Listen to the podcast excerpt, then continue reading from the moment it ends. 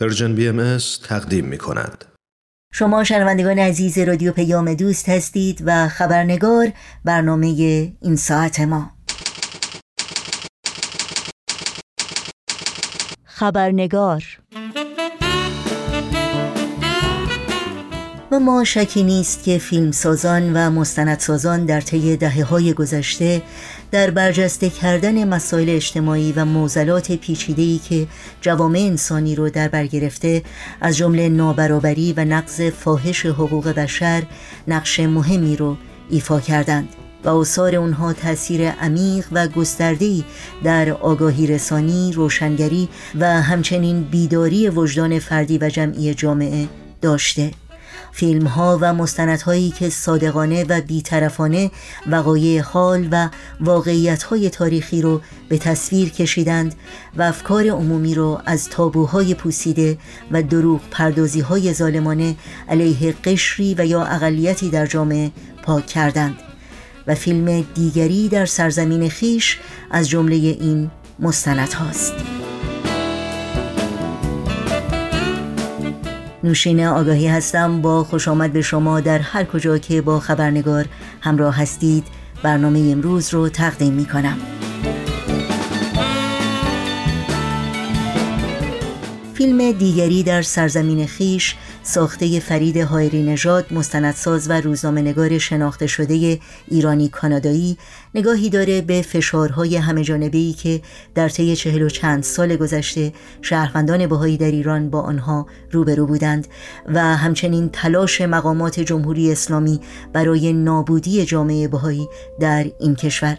اگرچه بهایان تنها شهروندانی نیستند که در سرزمین خود دیگری محسوب میشند زنان کودکان اقلیت های قومی و دینی دیگر نیز به طور مداوم قربانیان نقض حقوق بشر در سرزمین خود هستند اما بدون شک باهایان نمونه بارز این گروه ها و آینه تمام نمای انواع تبعیضات و محرومیت ها و آزار و اذیت هایی هستند که بسیاری از شهروندان ایران در این سالها متحمل شدند. فیلم دیگری در سرزمین خیش که در سایت ایران اینترنشنال منتشر شده امروز با توجه به افزایش آزار و اذیت بهایان در ایران در یک گرد همایی در شهر واشنگتن دی سی به نمایش گذارده میشه و بعد از اون موضوع فیلم در یک میزه گردی با حضور آقای فرید هایری نژاد و چند شخصیت برجسته دیگر از جمله نماینده کمیسیون آزادی مذهبی بین المللی آمریکا نماینده سازمان عفو بین الملل در آمریکا و همچنین مدیر دفتر روابط عمومی جامعه بهایی در آمریکا مورد بحث و بررسی قرار خواهد گرفت.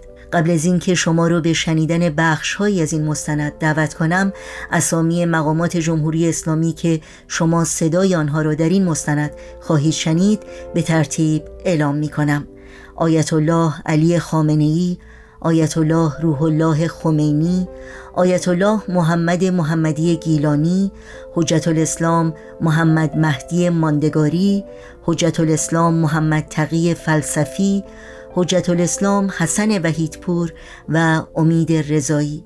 نسخه کامل این فیلم رو می‌تونید در سایت ایران اینترنشنال تماشا کنید. ضمنا به زودی گفتگویی خواهیم داشت با آقای فرید هایری نژاد سازنده کارگردان و مجری طرح این فیلم که امیدواریم در خبرنگار هفته آینده تقدیم شما کنیم. با هم به بخشهایی از مستند دیگری در سرزمین خیش گوش کنیم.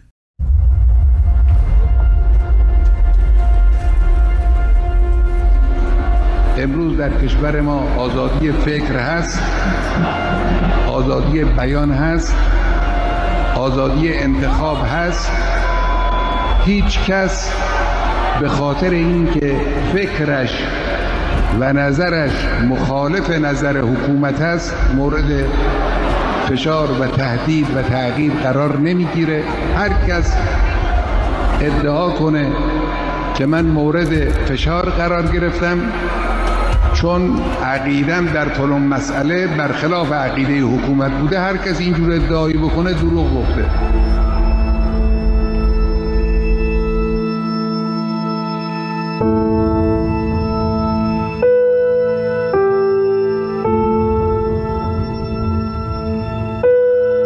یادمه که در پرونده من برای ورود به مدرسه سال پنجم دبستان در روی کارنامه نهایی سال آخرم نوشتن که من آیی هستم و به خاطر همین چون روی پرونده من بود خیلی از جاها من رو ثبت نام نمی کردم.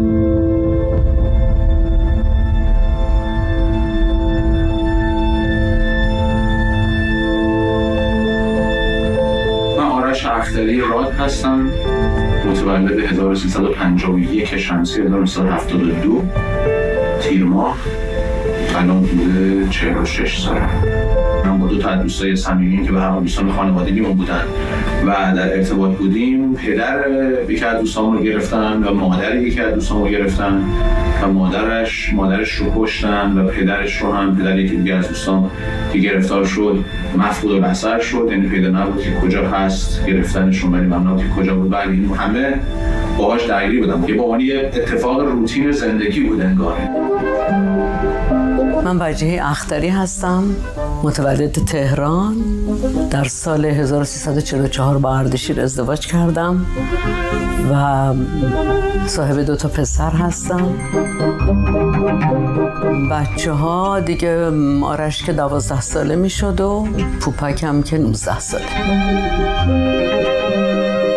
ما وقتی ازدواج کردیم تقریبا خیلی دو تا کارمند معمولی بودیم خیلی هم حقوق زیادی هم نمی گرفتیم حقوق خیلی معمولی کارمندی. ولی تونستیم با همون حقوق کارمندی پول جمع کنیم ماشین بخریم. یه زندگی نرمالی داشتیم. خیلی خیلی نرمال. من اصولا آدم متوقعی نیستم در زندگی. برای همینه که از هر چی داشتم خیلی راضی بودم و خیلی خوشحال بودم.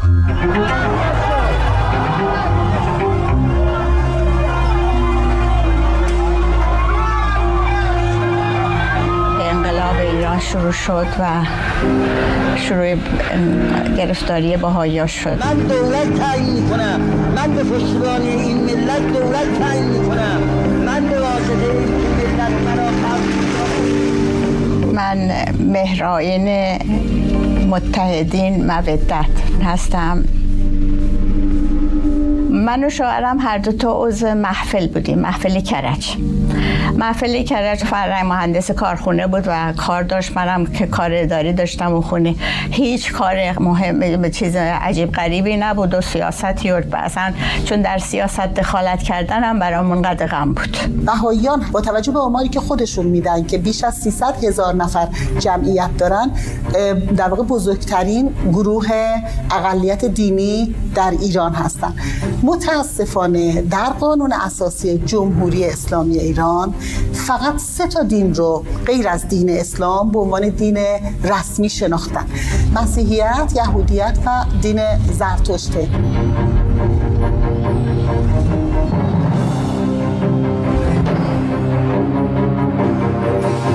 من مهنوز پراکند هستم. به عنوان وکیل دادگستری در ایران کار می‌کردم و الان در نروژ زندگی می‌کنم. پیروان این سه تا ادیان فقط می‌تونن مثلا در مجلس نماینده داشته باشن یا می‌تونن که از امکانات قانونی استفاده بکنن در احوال شخصی ارث وصیت ازدواج و تابع قوانین خودشون هستن. اردشینا عضو محفل ملی بودن محفل سوم بودن. اردشینا اون موقع که به هر حال وقتی که عضو محفل ملی بودن دولت جمهوری اسلامی ایران تشکیلات جامعه باهایی رو غیرقانونی اعلان کرده بود. اگر ما از اول که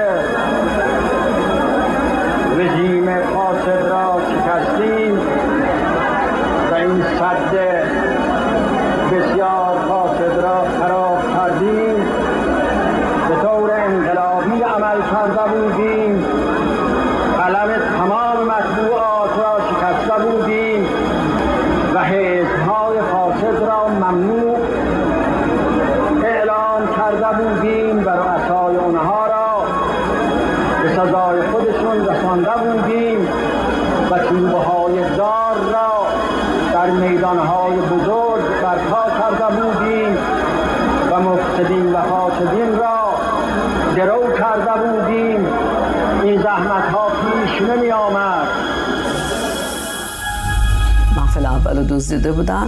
محفل دوم رو گرفتن و ظرف ده روز کشتن و اینا محفل سوم بودن. دستگیری شهر 20 شهریور 63 بود.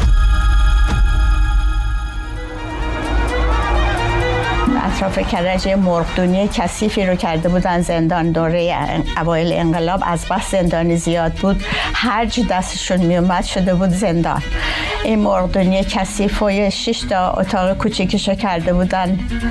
سلول انفرادی خیلی خرابه کثیف مرغدونی بود دیگه. و اونو کردن توی یکی و بندرم بردن. آخوندی شیخ مصطفی رهنما که بعدها فهمیدم رئیس انجمن حمایت فلسطین منو زیر سوال و جواب گذاشت. هرچی میومدم جواب بدم می‌گفت خفه شو کتابامو جلم پاره می‌کرد و هی اهانت اهانت به این پاسداره که دورور بودن گفت این فاسدن اینا دور هم شبا جمع میشن. چون ما زن و مرد با هم دیگه مساوی هستیم و مثل اونا از هم جدا نیستیم. همیشه جلساتمون با همه. خیلی هم دیگه الان فهمیدن که ما هیچ خبری نیست اونجا. اسمت و افت از همه چیز در دیانت باهایی مهمتره. به هر حال بعد از 7 ده ساعت بازجویی خیلی سدید منم کردن توی سلول دیگه. و خب هیچ کس دیگه خبر نداشت من کجا هستم. این آزادی من یه ما بیشتر طول نکشید. بعدن اومدن به من گفتن که برو به اینا بگو که تبری کنن بیان بیرون. حیف این آدمایی به این تحصیل کرده ای با سواد و آدم انسانهایی به این شرافت به دست اینا کشته بشن. گفتم تو احترام داری به کسی که قلبش یه چیزی باشه و زبونش یه چیزی بگه. من اگر اون تبری کنه راهش نمیدم به مزل برای اینکه من می‌دونم شوهرم خیلی با شرافته و ایمانش خیلی قویه.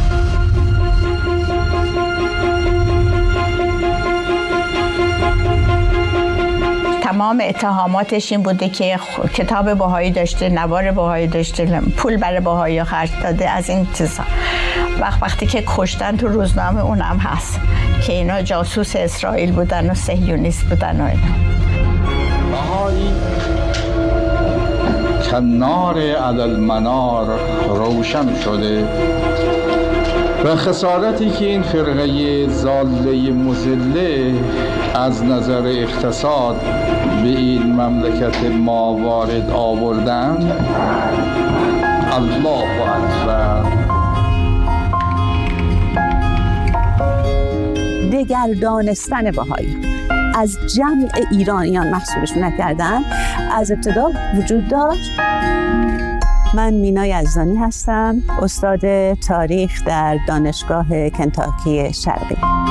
یعنی از بیخوبان و از همون اول برای آیت الله خمینی به عنوان رهبر انقلاب اسلامی بهایی ها در ایران دگر مشخص بود یعنی ما در مقابل آنها برای آیت الله خمینی مشخص بود که آنها بهایی هستند.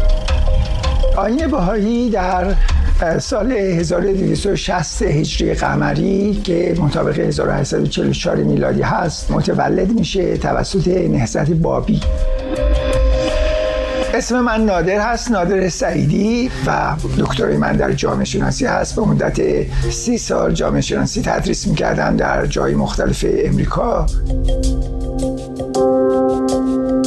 سید علی محمد شیرازی که معروف است به باب و من از او به باب یاد خواهم کرد. او این نهزت را آغاز می‌کنه یک نهزت روحانی است که می‌خواد اصلاح به وجود بیاره در عرصه دین می‌خواد اصلاح به وجود بیاره در عرصه ایران و می‌خواد اصلاح به وجود بیاره در عرصه دنیا. وضعیت زنان مثلا وضعیت بسیار نامطلوبی بود. خدا خواسته زن وابسته مردش باشه تو مسائل اقتصادی و مرحبا به اون خانمایی که من می‌شناسم های شریعتی دکتر مربی معلم ارزم استاد کارت حقوقیش حتی فیش حقوقیش کارت حقوقیش همه اینا دست همسرشه. بعد میگه آقا هر وقت من پول لازم داشتم لطف بفرمایید شما به من بدید یعنی ادبیات اسلامی یعنی تربیت اسلامی. کمک شوهرش می‌کنه کار مقتضای جنس و شخصیت رو داره انجام میده ولی دستور دین رو پاروش نمی‌گذاره. زن نباید استقلال اقتصادی داشته باشه؟ در حالی که آنچه که سید باب ازش صحبت می‌کرد ارزش و اهمیت وجود زنان بود. باز شدن عرصه برای حضور اجتماعی اونا بود. اهمیت دادن به مسائلی مثل آموزش و پرورش بود. اهمیت تحصیل علوم.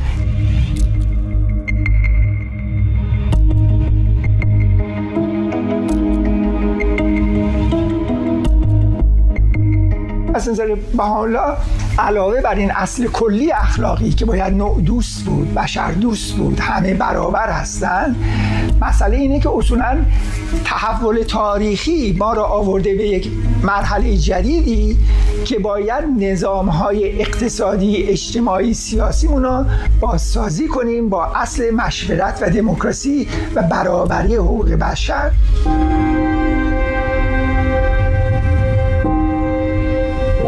ما مهر همون 63 در خوی گرفتار شدیم. ما به همراه برادرم و خانمش و بچهش بودیم. اونا همه بعد از ده روز آزاد شدن.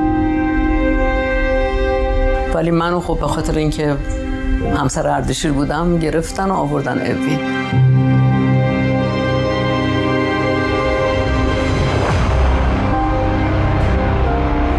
اتاقو به قول خودشون اتاق تعذیر می‌برن و دیگه معمولا هم که البته دیگه حتما شنیدین دیگه که بعد از ده تا دیگه بیهست میشی و خیلی درد و احساس نمی کنی یعنی نمی‌خوای احساس کنید من فقط همین روز سریمو توی دهنم چپونده بودم که صدام در نیاد.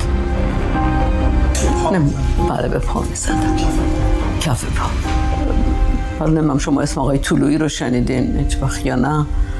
آقای بود اونجا به نام طولویی من میگم این اسم رو اشکال نداره. منو صدا کرد تو من یعنی به قولی من خودم رفتم اونجا. برای اینکه پناه بردم از اینکه به طلوعی بگم بگیم به من شلاق نزنه دیگه. من اینقدر پام زخمه اینا. من که رفتم اونجا اردشیرم صدا کردن اومد. ولی واقعا من از این نظر افتخار می‌کنم به این که اردشیر بسیار آدم چی بگم بود؟ خیلی یعنی همونی بود که باید جامعه باهای انتظار داشت که نمایندش اونجوری باشه. طولوی گفتش که به خانمت بگو که دروغ نگه. اردشیر گفت من تا اونجا که خانممو می‌شناسم می‌دونم که دروغ نمیگه. ولی اگه دروغ گفته هرچی که مجازاتش هست انجام بدین و اگه کاری ندارین من برم. و رفت میرم ایران قرن 19 هم از نظر تاریخی چند تا خصوصیت داره؟ و یکی از خصوصیت های عمدهش افزایش قدرت اقتصادی اجتماعی سیاسی فرهنگی علماست. و البته هر گونه یادگیری از غرب هم این تشبه به کفار بود. ما هرگز در هیچ موردی نباید یادگیری داشته باشیم در هیچ موردی از کفار از کفار غرب. در زمان شاه روحانیون به شیعه جایگاهشون دوباره تجدید شد از نظر احترام اجتماعی و شاه هم خودش رو پادشاه به اصطلاح شیعه اعلام می‌کرد. رضا فانی یزدی هستم. سالهای طولانی به فعالیت سیاسی می‌کنم. از نوجوانی وارد با فعالیت سیاسی شدم. به گرایشات چپ تعلق داشتم.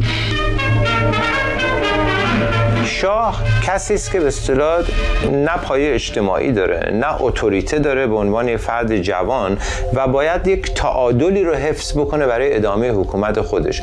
این تعادل رو در دو جا پیدا می‌کنه. یکی در ارتباط با روحانیت و بازسازی به اصطلاح چیزهای دینی در ایران. دوم در ارتباط با به اصطلاح کشورهای خارجی که می‌تونن به اون کمک بکنن بعد حکومتش رو تأمین بکنن. ارتباط با روحانیت او در حقیقت به اصطلاح مواجه میشه با تأمین تمایلات ضد بهایی روحانیت. و ما می‌بینیم برای اولین بار در دوران شاه هستش که به اصطلاح مرکز بهایی در تهران رو خراب می‌کنن. امروز من خودم رفتم با پست و کلان اون منظره زبدین و اون مرکز بتخانه را به دستور فرماندار نظامی شروع به ویرانی کردند روحانیت شیعه به شدت موقعیت خودش رو در خطر می‌دید. با ظهور آین بابی و باهایی حالا بهایی که اصلا دین ندارن مذهب ندارن می‌دونید که دست تر به بهایی نمیشه گذاشت. معامله با بهایی باطله حرامه.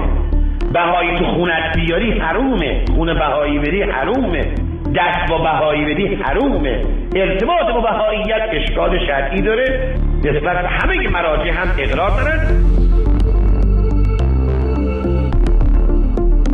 جوون که بودم به عنوان بچه مسلمون که خیلی به مسائل اسلامی وابستگی داشتم جذب انجمن حجتیه شدم.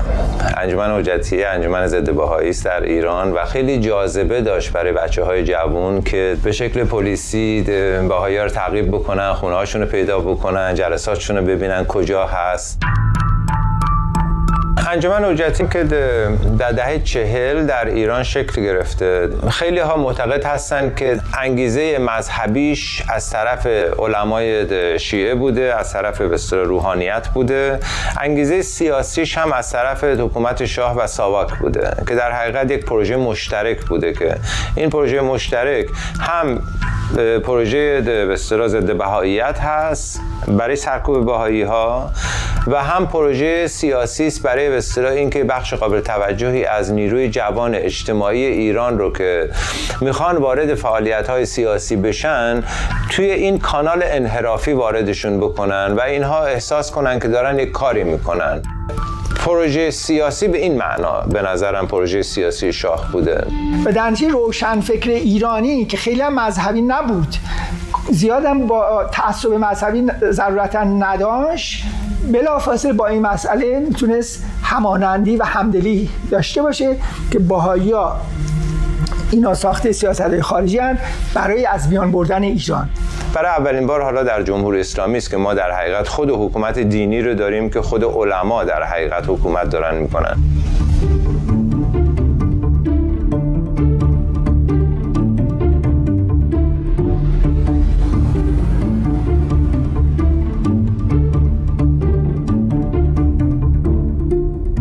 جمهوری اسلامی دیگه این قضیه خیلی بدتر شده و اونها نه اموالشون تضمین حفظ میشه نه مشاغلشون حفظ میشه. من لادن برومند هستم یکی از بنیانگذاران بنیاد عبدالرحمن برومند برای حقوق بشر و دموکراسی در ایران. اگر شهروندان عادی به طور کلی از از حمایت قانون کم و بیش محرومند شهروندهای بهایی مطلقا محرومند و به طور کلی هیچ گونه پوشش و حفاظتی برای اونها نیست و قوانین تاکید می‌کنند که این اقلیت هیچ حق و حقوقی به طور کلی نداره. به همین دلیل اونا خیلی در خطرن. همیشه در خطر بودن. یه وقت بس نه. ما می‌خوایم با بهایی که معاشرت می‌کنیم با او دوست بشیم. کارم نداریم. دینش هرچی هست. این درست نیست. چون سلمان لمن سالمکم هربون لمن هاربکم نه این درست نیست. دوستی و محبت با دشمنان خدا جایز نیست. توی راهنمایی من اولا تنها بهایی مدرسه بودم و محله مذهبی مدرسه مذهبی هم بود. توی اصفهان بود و توی منطقه مذهبی بود نسبتا. و چرا من بچه ها می‌شد ازم تغذیه نگیرن یا ممکن بود تغذیه بگیرن بعد جلوی چشمم می‌رفتم مینداختن توی آشغالی و من کلا توی راهنمایی خیلی هیچ دوستی نداشتم. به خاطر اینکه همه تا میفهمیدن که من بهاییم دیگه من صحبت نمی‌کردن. توی راهنمایی من خیلی تنها بودم واسه همین. من دنا هستم ساکن تورنتو دانشجوی PhD هستم توی رشته medical physics و هفت سال اینجا هم بودم.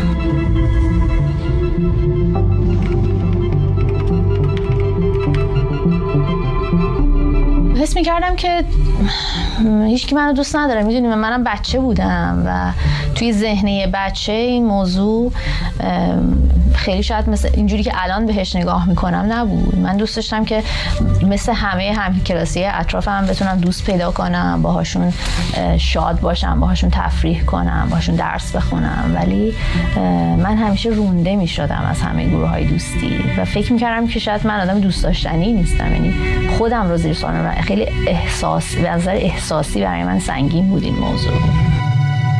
بهایی نجسی طبق فتوای همه فقها بهایی ها نجسن. این قانونش. دیگه حالا خودتون ملاحظه بفرمایید. وقتی نجسه غذا درست کرده ظرف شسته دستش خورده دستش خیس شده. به اون ظرف خورده ظرف نجسه غذا توش میریزه. طبیعتا بسیار بسیار کار مثلا گفتن اینا قرآن رو آتیش می‌زنن اینا هیچ احترامی به اسلام و به ادیان و اینها نمی‌ذارن این اصلا متفاوتن. در خانواده پدر به دختر تجاوز می‌کنه. اینا ازدواج پدر با دختر رو حلال می‌دونن. یکی از احکام بهاییت اینه که در واقع در بهاییت همه می‌تونن با هم ازدواج کنن حتی با مهارم یعنی یه فرد می‌تونه به مادرش خواهرش و هر کدوم از مهارمش که بخواد ازدواج بکنه. بجز زن پدرش. حتی بر برادر من هم وقتی من در خونه خونه اومدم گفتم که پرونده وکالت هیئت یاران ایران رو به عهده گرفتم و این و باهاشون دارم صحبت می‌کنم چقدر اینا مظلوم اینا. و برادرم با شک و تردید به من نگاه کرد گفتش که اینها به قرآن اعتقاد ندارن اینا قرآن رو آتیش می‌زنن. میت بهایی چون بهایی نجسه به فتوای همه فقها.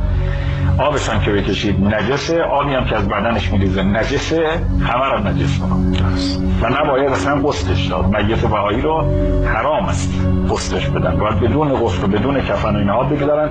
شهرداری بدنش رو برداره ببره هر کاریش می‌خواد بکنه. یعنی اگر حالا یه وقتی هم مثلا یه جای دفن شده باشه تو قبرستون مسلمان ها تو قبرستون مسلمان ها باید نقش کنن از قبرستان مسلمان ها بدن. بله بله. کافره بر چیزیه. بهایی بر چیزیه بله. به ما می‌گفتن نجسین و این فقط من نبود. همه همه بود و من همیشه از خانواده قصه هایی میشنیدم که به پدر بزرگم گفته شده به مادر بزرگم به همه اقوامی. هدف دولت ایران و درخواستش از بهاییان از اول انقلاب تا الان خیلی مشخص بوده. این بوده که در حقیقت بهاییان بهایی نباشند. من سیمین فندش هستم و یکی از نمایندگان جامعه جهانی بهایی در سازمان ملل در ژنو.